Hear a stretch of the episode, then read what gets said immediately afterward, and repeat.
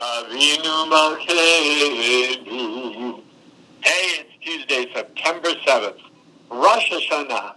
Lashona Tova to all our Jewish friends and family who are celebrating the new year. It's the beginning of the high holidays, culminating in Yom Kippur next week. If you're Jewish, enjoy your family today and celebrate with pride. For all the non-Jews out there, make sure you are warmly acknowledging the new year for our Jewish brothers and sisters. At the tone, please record your message. When you've finished recording, you may hang up or press 1 for more options.